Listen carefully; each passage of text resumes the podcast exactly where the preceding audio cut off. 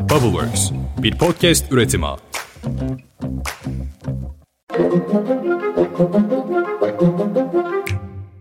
Beş dakikada dünya gündemine hoş geldiniz. Bugün 4 Ocak 2023. Ben Özlem Gürses. Bu sabah Ankara'dan sesim ulaşıyor size. Zira bu hafta haberin merkezi başkent Ankara.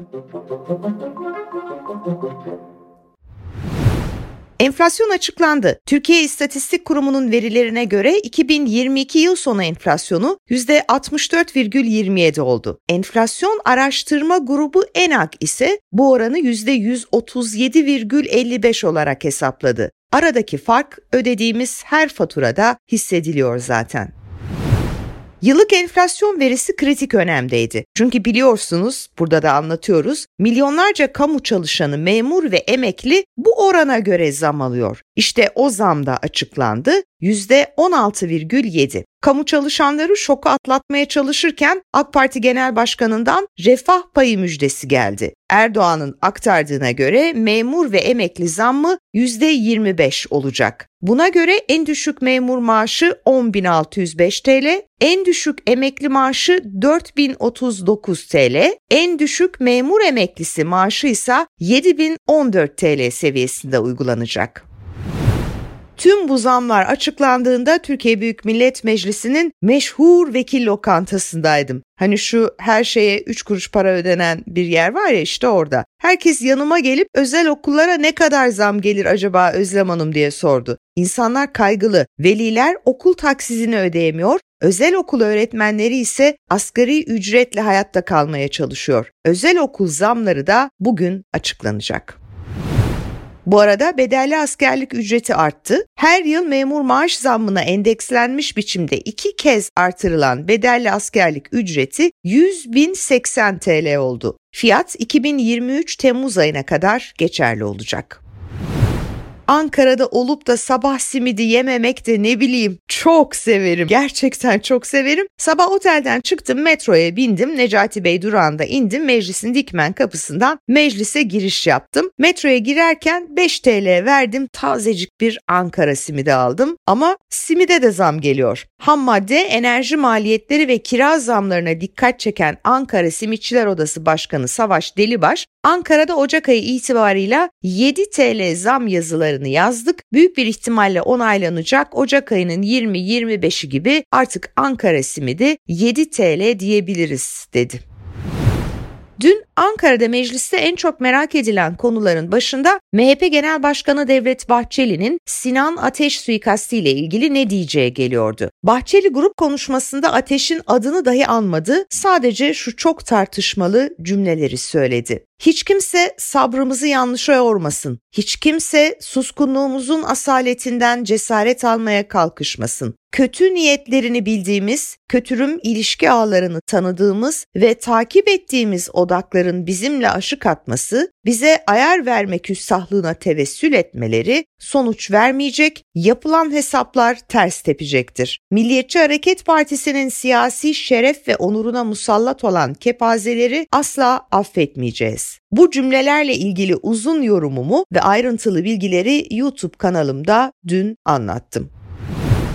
İki gün önce bu podcast yayınında bir odak AKP MHP masasını dağıtmaya çalışıyor olabilir mi diye sormuştum. Bugün kulislerde konuştuğum MHP'liler kendilerine operasyon çekildiğini düşünüyor. Ancak bu teori bile tek bir taziyenin yapılmamasını açıklamıyor. Bu arada Sinan Ateş soruşturması tüm bu karanlık ve derin sessizlik içinde sürüyor. Ankara Emniyet Müdürü Servet Yılmaz'ın büyük titizlik ve baskı altında bizzat yürüttüğü süreçte şu ana dek 3 şüpheli tutuklanarak cezaevine gönderildi. Bu 3 kişinin olay sırasında tetikçinin bulunduğu motosikleti kullanan Vedat Balkaya ile cinayete yardım ve yataklıkla suçlanan Hakan S ve Zekeriya A olduğu biliniyor. Gözaltına alınanların sayısının ise 30'a çıktığı aktarılıyor.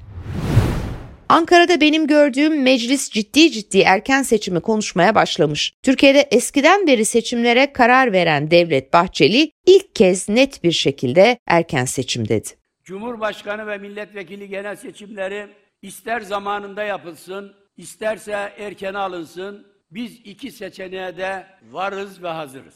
Bu kapsamda seçim kararının alınabilmesi için ya 360 milletvekilinin evet oyuyla meclis kararı gereklidir ya da Cumhurbaşkanımızın anayasal yetkisine dayanarak Türkiye'yi seçime götürmesi lazımdır.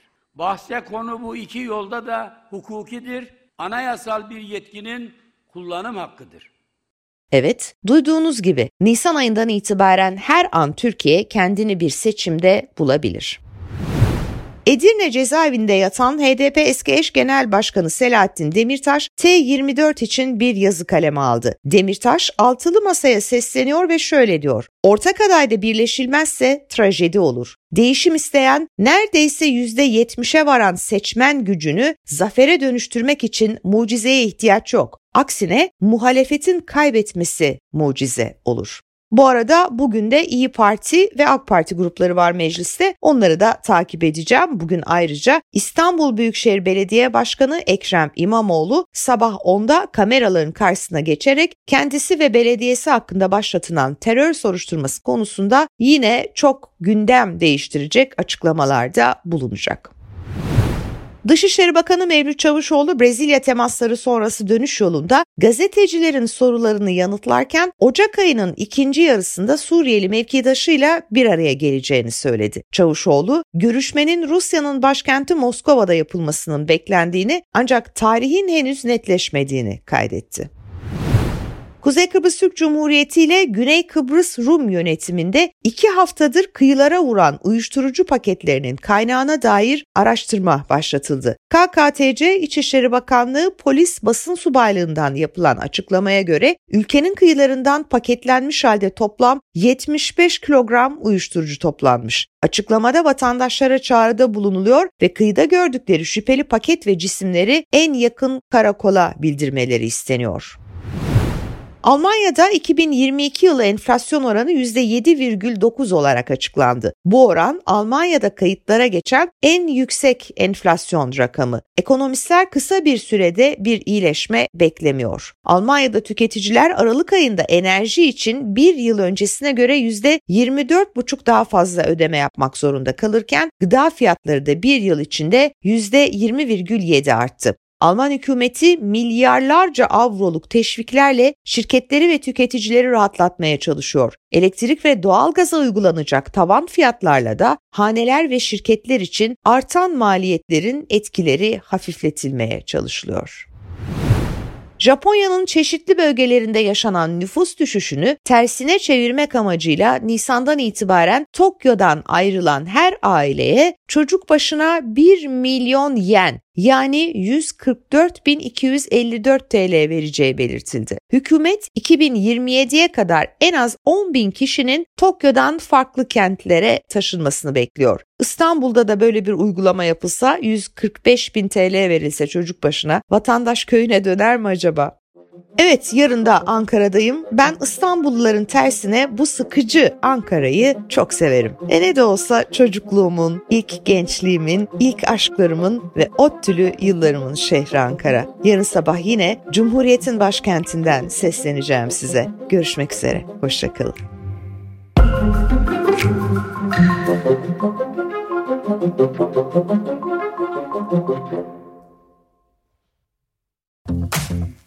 Bubbleworks bir podcast üretimi.